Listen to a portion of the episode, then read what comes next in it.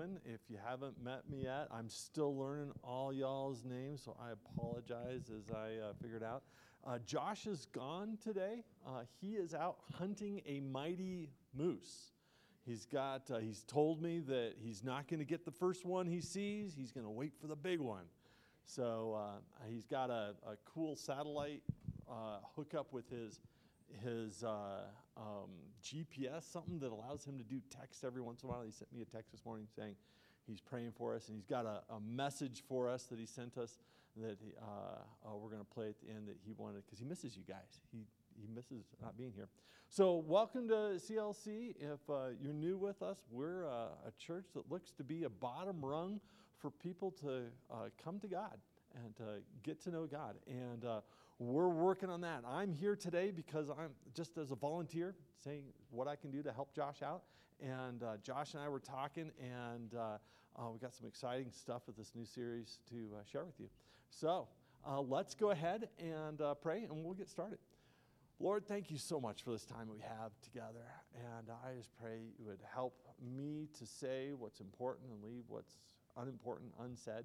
And I pray that you would work in our hearts, that we would just uh, come away uh, appreciating you more. And uh, thank you for this. In Jesus' name, amen.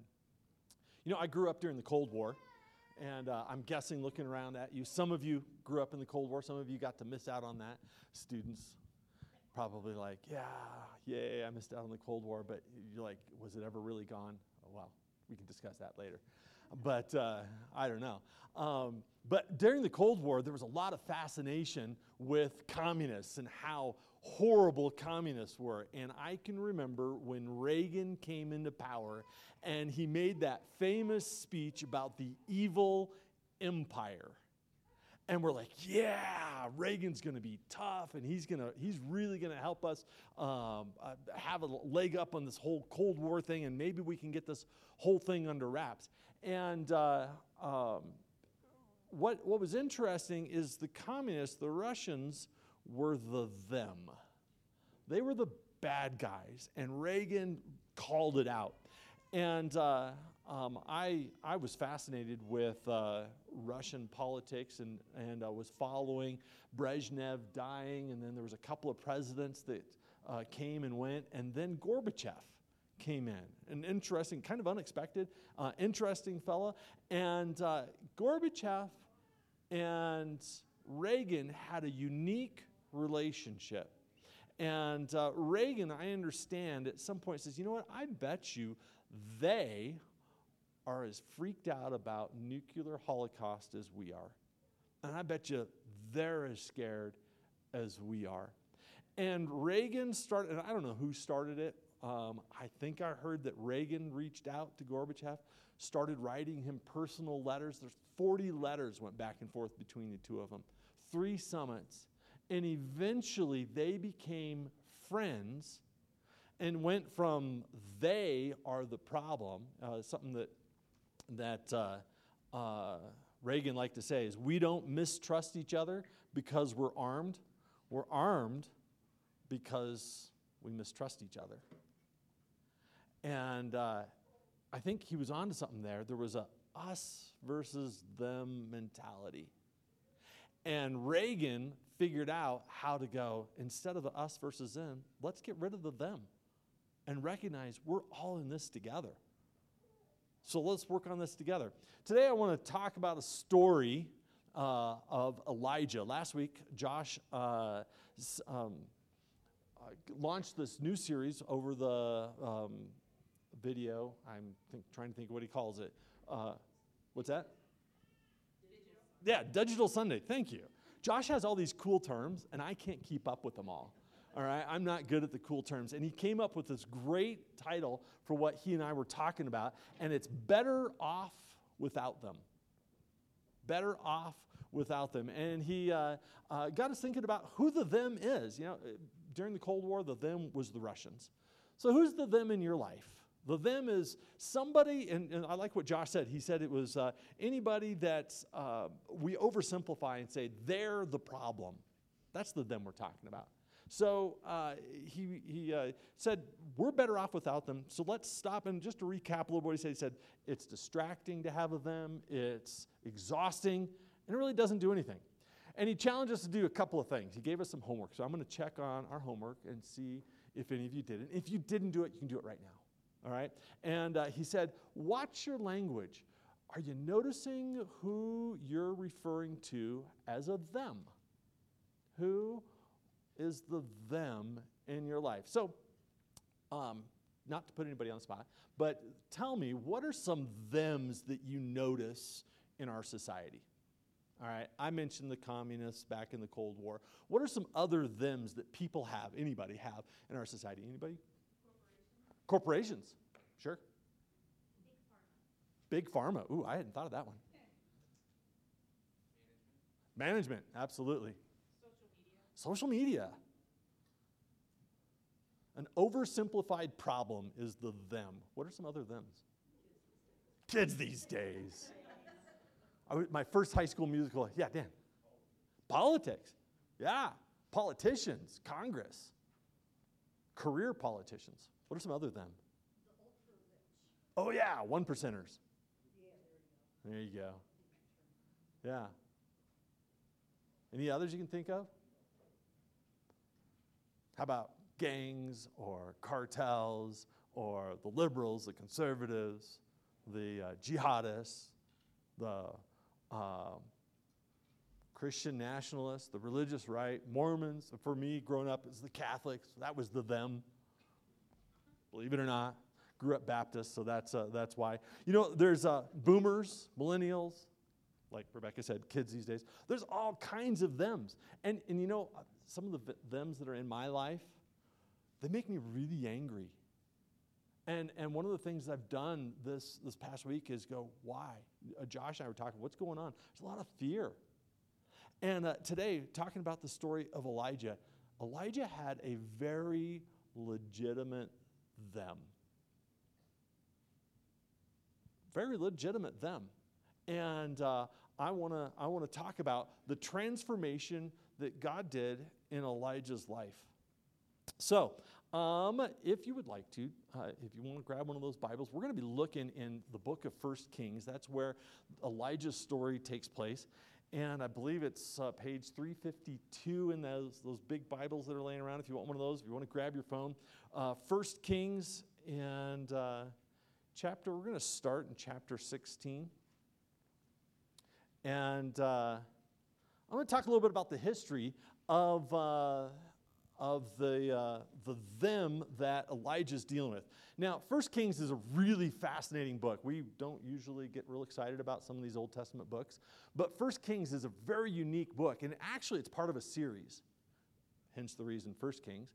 But it's not just two books in this series, there's actually four. And uh, the, the first two books in the series are 1st and 2nd Samuel and then there's First Kings, and then Second Kings. And the reason we have a series of books, why they have them, is because their scrolls could only get so fat. And so once the scroll got to a certain size, like, all right, time to start the second one. And uh, um, a lot of times growing up, hearing some of these stories, it was easy to go, ah, yeah, you know, that, that's a story that happened someplace, somewhere, way back in a galaxy far, far away. You know, it, easy to make it not real. So I want to make it a little bit real for us today. So um, Israel was a very real place, and this took place. The story took place. I'm guessing about 858 BCE, before Common Era, and uh, 858 BCE. This is before Rome has been established. This is about the time that Homer is writing best we can tell, because we're not really sure, the Odyssey and Iliad.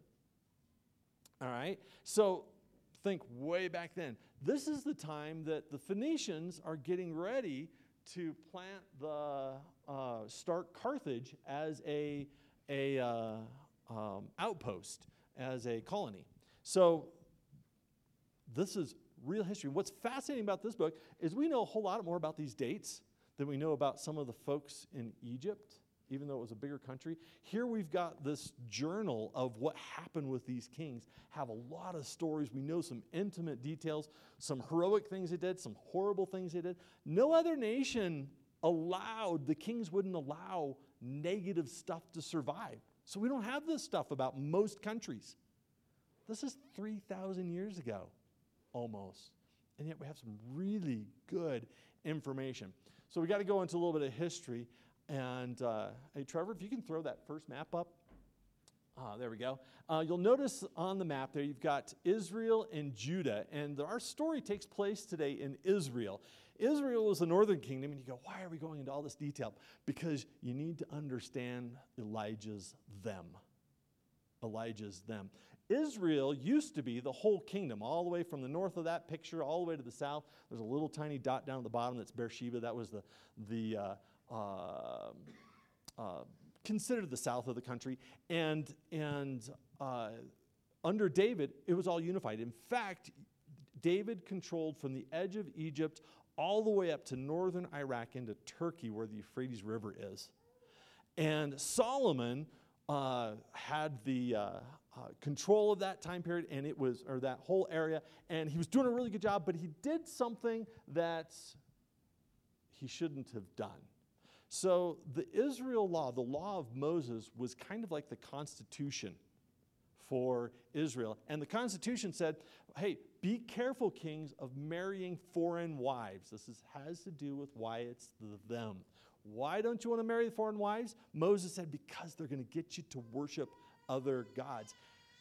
Solomon did that and ended up leading to civil war almost. The kingdom split into Judah and Israel, and the northern kingdom was taken over by this guy named Jeroboam. You're like, who cares about Jeroboam? Well, his name comes up several times because he had this political strategy that said, hey, if I'm not careful and if I continue following the Constitution and worshiping Jehovah, everybody's going to want to go down south to Jerusalem into Judah instead of staying up north. So he's like, you know what? We're going to go back to worshiping the calf that we did back in the old days. And we won't follow Jehovah perfectly. We'll kind of follow him. So as a result, God's going, that's not good. And we get to Ahab several dynasties later, things aren't going well, so God replaces the king. There's different coups, things happen. Ahab becomes the king. And Ahab, uh, we find in, uh, we're going to go back to uh, chapter 16 and uh, verse 30. It says, And Ahab, the son of Omri, did evil in the sight of the Lord more than all who were before him as if it had been a light thing for him to walk in the sins of Jeroboam. Now, he was the first king of that northern kingdom. And the sins of Jeroboam said, Hey, I'm not going to worship God the way he wants to be worshiped. And he took a wife uh, for his wife, Jezebel. Now, I just want to say, you've probably heard the name Ahab before, even if you haven't heard Bible stories, because it shows up in literature occasionally. But Jezebel is not a name that most people want to name their daughter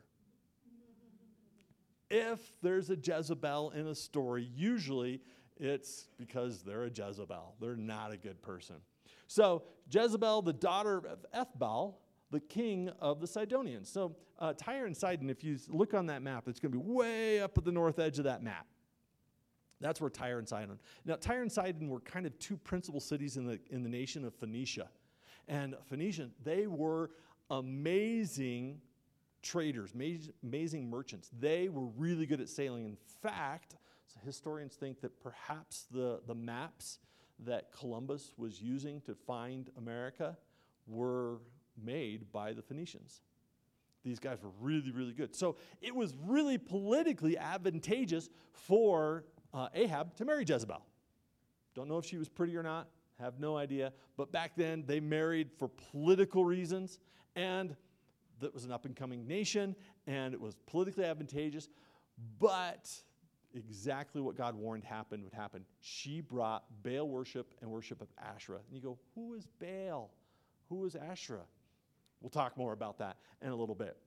So, uh, as they, they got in, uh, they started worshiping, and God says, This isn't going to work. And so he sends uh, Elijah over to Ahab and says, Hey, it's not going to rain. Question Why would Elijah tell Ahab it's not going to rain? Well, Baal was the god of productivity, if you will. He was kind of like Zeus. He was the storm god. And Baal, if you worshiped Baal, and, and the reason Jezebel got them worshiping, he said, hey, if you worship Baal, you'll get plenty of rain.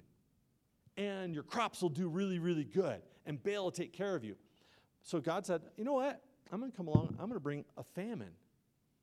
And the reason God brought a famine is because it's fascinating. Baal's number one enemy, he kind of had a yin and a yang thing going. Baal was the god of plenty, and Mael was the god of scarcity.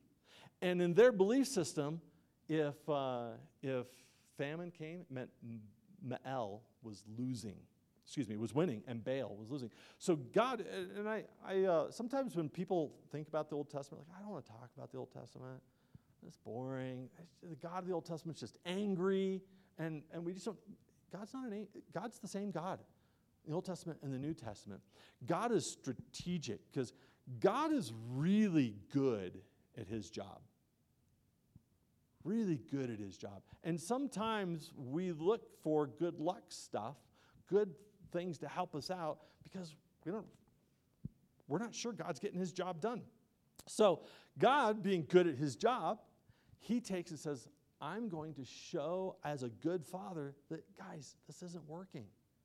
So he bring he brought famine along, not to not to uh, cause a problem, not to punish, not to hurt. Yeah, he didn't he didn't do it because of that. He did it because they needed to know Baal's not working for you. It's not working out. So he came right at Baal from exactly where they would have expected. If Baal's not getting it done, famine's going to happen. And that's exactly what happens. So um, the story goes on, and it's, it's kind of a, a long story, so I'm going to try to skip through it quickly. And uh, the story, a lot of people think the story climaxes at Carmel. It's the exciting part of the story, but it's not where the story climaxes. All right? And uh, um, famine comes.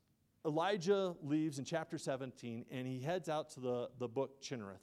And uh, over at uh, Chinnereth, he uh, gets fed by ravens. And, and you go, man, this sounds like Homer writing about fantastic, heroic stuff in the Iliad or whatever, or the Odyssey. And it's like, no, this is real stuff. If we're serving a real God, we would expect him to do real things. But if you're having a hard time going, does this really happen? I get it. I get it. I struggled with that when I was a when I was a young person a lot. Spent a lot of time looking at. That's why I like to to take and think about the history of these things and look into some of the details. Get curious. So now, uh, so he goes and he spends some time there. The, the creek dries up because it's so dry, and he ends up going up to the uh, uh, north to this place called Zarephath. And you go, and it's um, kind of up there towards the top, uh, that top dot up there, the cursor kind of where he's at over there on the left. And Zarephath, believe it or not, was in the area of the them. That was up in the, that was outside of Israel, and it, he was uh, in the area. And uh, I, what I'm trying to say is, is God is really good at what he does. And while God sent Elijah to deal with them, the Baal worshippers, and to deal with Baal and to deal with Ahab and Jezebel, God was also working in Elijah, and he sent Elijah up to a Gentile woman for her to take care of him and him to take care of her. And uh, you got to get into the story. Go read the story there in chapter 17. It's a great story. Some amazing things happen. I'm not going to take the time today to go into it, uh, but uh, go read it.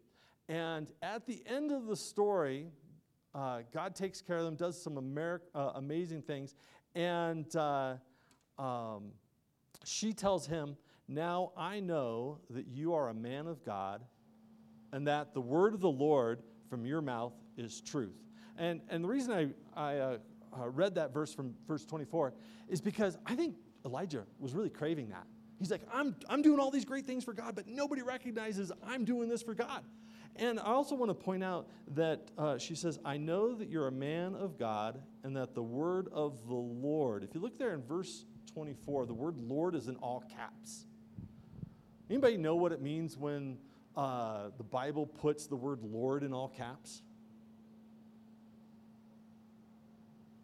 Anybody? There's a very specific reason. I think this is fascinating, and we jump right over. Somebody say something over here? Okay, it is. It's a very specific Lord. So you remember in the Ten Commandments, the the uh, Ten Commandments says don't use the Lord the, um, the name of the Lord in vain. So the people who copied the Bible, instead of using the word God's name, Jehovah, they switched it to the word Lord and then put it in all caps so that we knew number one, they're not using God's name in vain. And number two, that's the word Jehovah. Kind of a win win. So I like to read these passages and change that word back to Jehovah so that, so that I know, and they're trying to be respectful with God's name. So I, I honor what they're doing. It says, Now I know that you're a man of God. God's kind of a broad term, lots of gods out there, God, lots of people claiming to be God. You are a man of God, and that the word of the Jehovah, very specific God. Even the name Baal isn't that specific. There were several different kinds of different Baals, and sometimes they'd mention the specific Baal they were talking about because the word Baal actually means Lord, believe it or not. Okay? So, or Lord or ruler or owner. Um, so, uh, the word of Jehovah is from your mouth. As a prophet, that was medicine to Elijah's soul. I'm in this battle against them, and nobody's respecting me. In fact, they're hunting me down to kill me. Have you ever felt like you had a them you just couldn't get a leg up on? They're constantly, constantly just pulling you apart. Can't make any progress. Why am I trying? I, they, they, they won't recognize my efforts. They're not, whatever. Um, right now, I'm part of a pilot union, and we're in arguments with management for a new contract. Well, they just won't recognize the value of pilots today. They won't whatever. And, and it can get overwhelming and it can get discouraging. And I think that fed something in Elijah. And I think that really, really hit a nerve there. So uh, God says, All right, it's time now to move on and go to Ahab. So uh, we move on to chapter 18. And uh, Elijah confronts Ahab. And he runs, and, and we got to move quickly, but Elijah comes and, and tells uh, uh, uh, Obadiah hey, I, I need to get in touch with Ahab. And Obadiah, who is kind of the chief of staff of Ahab's uh, group and of Ahab's household, and uh, Obadiah is like, hey, I am a follower of the Lord. Specifically saying, I'm worshiper, I'm a worshiper of Jehovah. Very specific. So he says, I, I you got to come with me. I don't just want to run by myself. I've taken care of a uh, hundred different, uh, hundred prophets uh, at risk of my own life. This is dangerous. Go with me to Ahab. So he goes with him to Ahab, and Ahab, he says, Ahab, we need to have a meeting, and let's meet on top of Mount Carmel, and let's see who's the real God, Baal or Jehovah. So Elijah agrees. Now, I want to point out back to the Jewish constitution if you were proved to be a false prophet, the penalty was death. So when the prophets of Baal agreed to this meeting, they knew one side or the other wasn't leaving alive. This was a battle to the death. So they get up on top of, of uh, Mount Carmel, and uh, Elijah says to the prophets, or to all the people, because Ahab had gathered everybody together, How long will you go limping between two different opinions? If the Lord is God, follow him. I'm in verse 21 of chapter 18. Uh, if the Lord is God, follow him. If Baal, then follow him. And again, the Lord is in all caps. If Jehovah is God, follow him. If Baal, follow him. And the people didn't answer him a word. Then Elijah said to the people, I, even I only, am left alone, uh, prophet of the Lord. but Baal's prophets of 450 men. Do you ever feel outnumbered against your them? When I'm on the road late at night coming back from the airport, I feel outnumbered because, especially on Friday nights, Saturday nights, all the cruisers out there just screaming, flying down the road. Sometimes my them is other drivers on the road, just gonna say. All right. So, um, and he says, let's do this.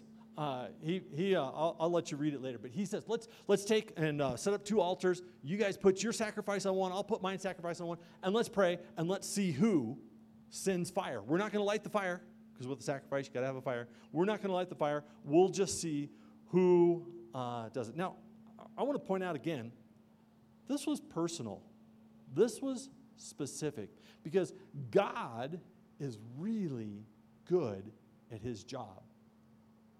He came to deal with the problem of Baal in a very specific way because Baal should have been easily able to bring fire from heaven. He was kind of like Zeus, lightning was his weapon. And God's taken him on. And uh, so the Baals, the prophets of Baal pray all morning. Elijah sits there and actually starts mocking them. They start cutting themselves, which is part of what they do. And um, the, uh, uh, nothing happens. The end of the day comes, and Elijah says, All right, I'm going to pray. This is where it starts getting really interesting. He prays, but uh, notice his prayer, verse 36. Uh, uh, before he prays, I just want to point out when he built the altar, he dumped a lot of water on it. Josh mentioned that a couple weeks ago. Dumped a lot of water on it because he's like, you know what? I don't want anybody to go, oh, you know, it just accidentally caught fire. You know, it's kind of dry out. It's been a famine, you know, kind of forest fire danger, you know, wildfires. It happens. No, he dumped water on it to make sure this was no accident. I'm not doing any tricks here. So, verse 36 O Lord, God of Abraham, again, O Jehovah, God of Abraham, Isaac, and Israel, let it be known this day that you are God in Israel. That's the problem. The them, the Baal prophets, Ahab and Jezebel, represented the problem uh, idolatry. And I am your servant, and I have done all these things at your word. I find it interesting that he's not just wanting people to worship God, he wants to get validated himself. We'll come back to that thought here in a little bit. Um,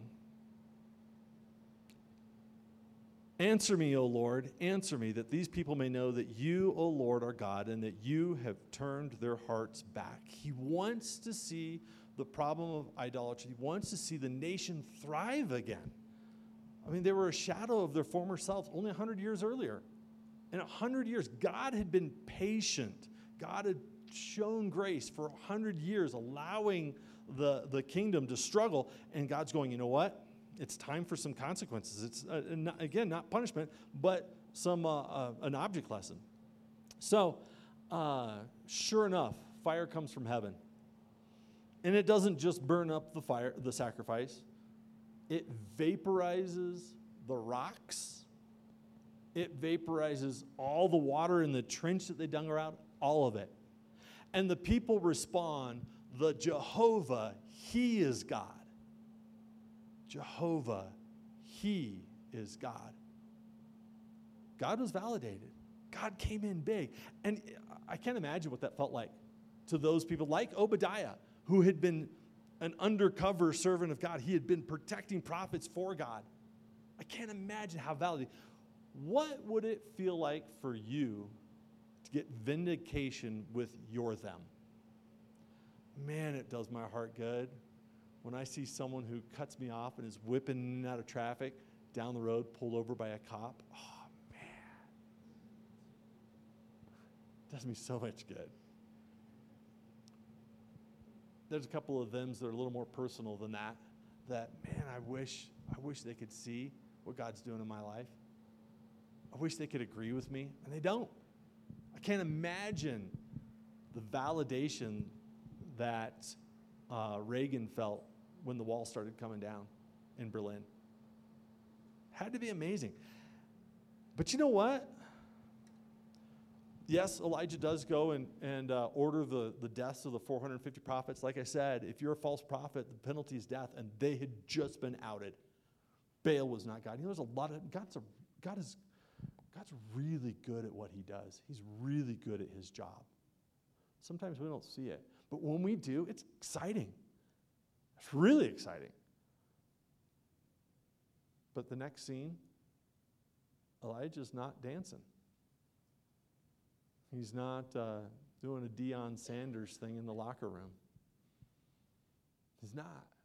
Instead, he's on the side of Mount Carmel looking towards the Mediterranean Sea.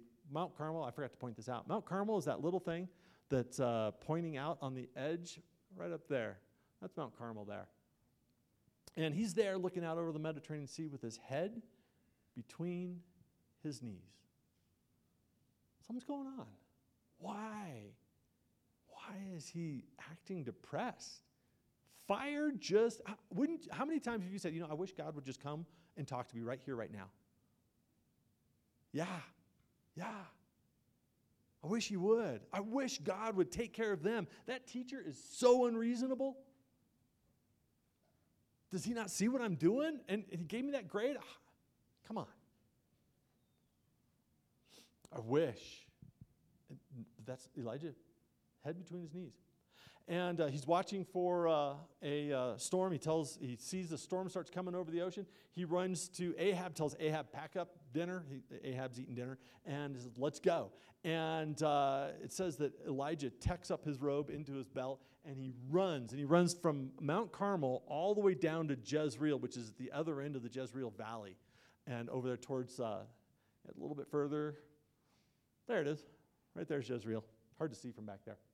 And, uh, and he runs all the way there, and he beat Ahab and his chariot. The story's not over. If the story were over, we would be like, okay, story's over, done, fire came from heaven, great. Because, yeah, the prophets of Baal, them got dealt with, but the other them, Ahab's them, hadn't been dealt with yet. So he gets down to uh, Jezreel, and uh, Ahab goes and tells Jezebel what happened, and Jezebel sends a nasty gram some hate mail to Elijah and says, You know what? You killed my prophets, and if you're not dead tomorrow, may the gods do the same to me. In other words, my life or your life. And you know what? I'm the queen, I've got the power, you're a nobody. And, and I've heard so many preachers mock Elijah for this, but Elijah ran. He just called fire down from heaven ran, running from a nasty gram? Something more is going on. When, when something in the Bible doesn't make sense, my favorite question is why? Why? And I started thinking about why. It's because Elijah is going, God's really good at his job. And, and God is always at work. God's been this whole hundred years since the, the kingdom split, split from Israel and Judah. God wasn't just going, yeah, no, well, no, well, yeah, I got stuff to do. He's always at work. But sometimes we miss it. God is always at work. But sometimes we miss it. And God's at work right here. Things are going on in Elijah's heart. So Elijah runs, and he runs from uh, Jezreel all the way down south to the very bottom, the bottom dot in Beersheba. And Beersheba is still around today. Uh, they call it uh, Beersheba. And uh, um, I did a Google search last night and figured out how long would it take us to go from Jezreel all the way down to Beersheba. Well, there's this really handy uh, highway out there now, and it would take us about an hour or two hours and 10 minutes, two hours and 30 minutes in a car.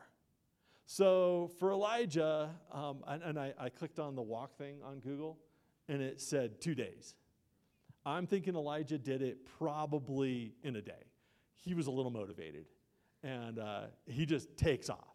And, and apparently he's a good runner. He's probably in decent shape. He's probably not super heavy, just got done with a famine. And so he takes off. All right? Gets down to Beersheba, and it says he leaves his servant there at Beersheba, and he goes another day into the wilderness. Go ahead and throw that other map up. Another day into the wilderness. And he collapses under a tree. Uh, I've been spending a lot of time in Vegas, and uh, the wilderness of Vegas is actually kind of similar to Palestine. Uh, and, uh, I don't like hiking there. I do it because no place else. When I'm at work, I have to. It's the only place I can. I'd much rather hike around here. But falling under a tree, hot, dry, probably dehydrated, but depressed. Depressed. He just got vindication and he's depressed. And, and the people who say that the Old Testament God is uh, uh, mean and vindictive, vindictive, haven't read this story. Because most of the preachers that I've heard preach this story, they mock Elijah for running. God didn't. God sent instead food and water. He's like, dude, you're hungry. Reminds me of those hangry commercials. you're not yourself when you're hungry. Yeah, and, uh, and, and gave him food. And uh, he uh, came, came to him and just took care of him. And uh, Elijah, there in verse uh, 4, says, Is it enough now, O Lord, O Jehovah? Take away my life. I'm no better than my father's. Does your them ever get you so low you're ready to end it? Elijah, one of the greatest prophets ever, felt that. You're not alone. Our thems get us down. They're overwhelming. And it's hard. And you know what? God doesn't come along and yell in our faces like a football coach and say, get up and get out there and get to. No. He says, rest. Rest. Eat. Drink. Okay. That's the God we serve. That's the Jehovah. And uh, so he sleeps for another day. And uh, then the angel of the Lord wakes him up, which many believe is a, Jesus coming before he was born, coming in physical form. Jesus himself came to Elijah, gave him some more food, and said, The journey is too hard for you. One of my favorite parts, what Josh said last week, is, is uh, Jesus said that his yoke is light and his burden is easy. I may have those flipped. But the point is, God doesn't give us too much. Uh, I was listening to Ian, my, my middle son, recently, and he says, if, the, if you're carrying a pack that's too heavy for you, and you go to God and you go, God, what's wrong? This pack is too heavy. God's like, well, let's see what's in it. And God starts pulling stuff out of it. And it's like, well, who put this in your pack? I didn't put this in your pack. And there's so many times we're taking stuff on that's not ours. Elijah had a problem that was Ahab, and it was Jezebel, and it was uh, prophets of Baal and Asherah, and they were terrible people. But they weren't Elijah's problem. God's really good at his job. And when we start taking on God's job, he's always at work. We don't need to. When we start doing that, we get overwhelmed. That's exhausting. And we find ourselves at the point where, like, what's the point? And God's like, oh, man, so sorry. You've taken on more than you need to. It's too much for you. So, in the strength of that food, it tells us, he goes on for another uh, 40 days, and he goes all the way to Mount Horeb. And if you do a little bit of study, you'll find out Mount Horeb is another name for Mount Sinai. Kind of like Boulder, 17 miles uh, surrounded by reality, uh, uh, 17 square miles surrounded by reality. Another name for, for Boulder. I say that because Zach, my son, is going to school in Boulder. But anyway, um, down south, um, uh, is Mount Sinai. And uh, traditionally, at the end of the Sinai Peninsula is where people think Sinai is. I don't think it's there. And uh, sometimes you want to ask me why. But uh, go ahead and go a little bit further south there. So Elijah would have gone from Beersheba way down south to uh, a little bit further, a little bit further. Yeah, right in there. Right in there is probably where the uh, actual Mount Sinai is. And he hangs out there for a while. And he's in a cave and God comes to him and, uh, and uh, comes to him and it, uh, And he talks to him. And it's interesting in verse, uh, verse 9, God comes to him in, uh, ch- we're at chapter 19, verse 9, and he says, What are you doing here, Elijah? What you doing? Now, an angry, mean, vengeful God would be like a football coach. Get your butt back out there. No. Instead of coming with judgment, he comes with curiosity. So if you're hearing what you think is God in your life that's coming with judgment, I don't think it's Jehovah. God comes with curiosity. What are you doing? What are you doing here? And Elijah lets God have it. He said, he rants, I have been very jealous for the Lord God of hosts, for the people of Israel have forsaken your covenant and thrown down your altars and killed your prophets with the sword, and I and I only am left. Do you feel like you're all alone? And he's and uh, and they seek my life to take it away. God didn't argue with him. Elijah wasn't right, but God didn't argue with him. And he said, You know what? Go out to the edge of the cave. Doesn't say that he moved. I think he just sat there. And God says, I'm going to come by. And I think this is fascinating because this is Mount Sinai. This is where the Constitution of Israel was given to Israel. This is where God showed himself for the first time ever to a human. And it changed Moses. And it's going to change Elijah as well. And God sent a, uh, I always get these in the wrong order. God sent a uh, um, tornado. God wasn't in it. And God sent a uh, earthquake. God wasn't in that. And I think God's really good at his job. He's always at work. God sent a firestorm. Elijah really likes fire. Elijah has four different stories of miraculous fire things happening. And this wasn't one of them. Well, if you count this one, it'd be five. But God's like, that's not me. Sometimes we're looking for God to do the big stuff. God's always at work, but He's not always doing big stuff. So sometimes we miss what He's doing. So the next thing God sends a gentle whisper, a still, small voice. And that enticed Elijah to come out of the cave.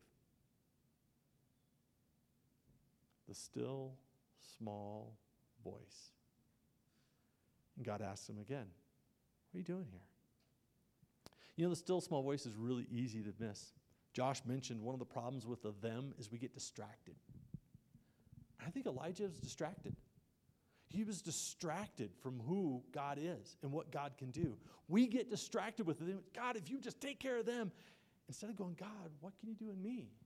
And, and here's the thing about the still small voice you can't tell when God's using it on someone else. You can only, when there's fire from heaven, you kind of know. There was another time when, you got to read the story, go read it. There's a time when Elijah later on is walking and someone comes to arrest Elijah and he's like, yeah, no. And they're like, yeah, yes. And he's like, no, fire from heaven, boom, 50 guys gone. What? Happens twice in a row. Third guy comes and he's like, whoa, whoa, whoa, Elijah, just an invitation. You don't have to come. okay?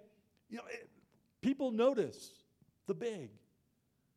But God says, my M-O is the little. This is the climax of this story. As Jesus followers, we love Resurrection Day. We love Easter. Good Friday is a little harder.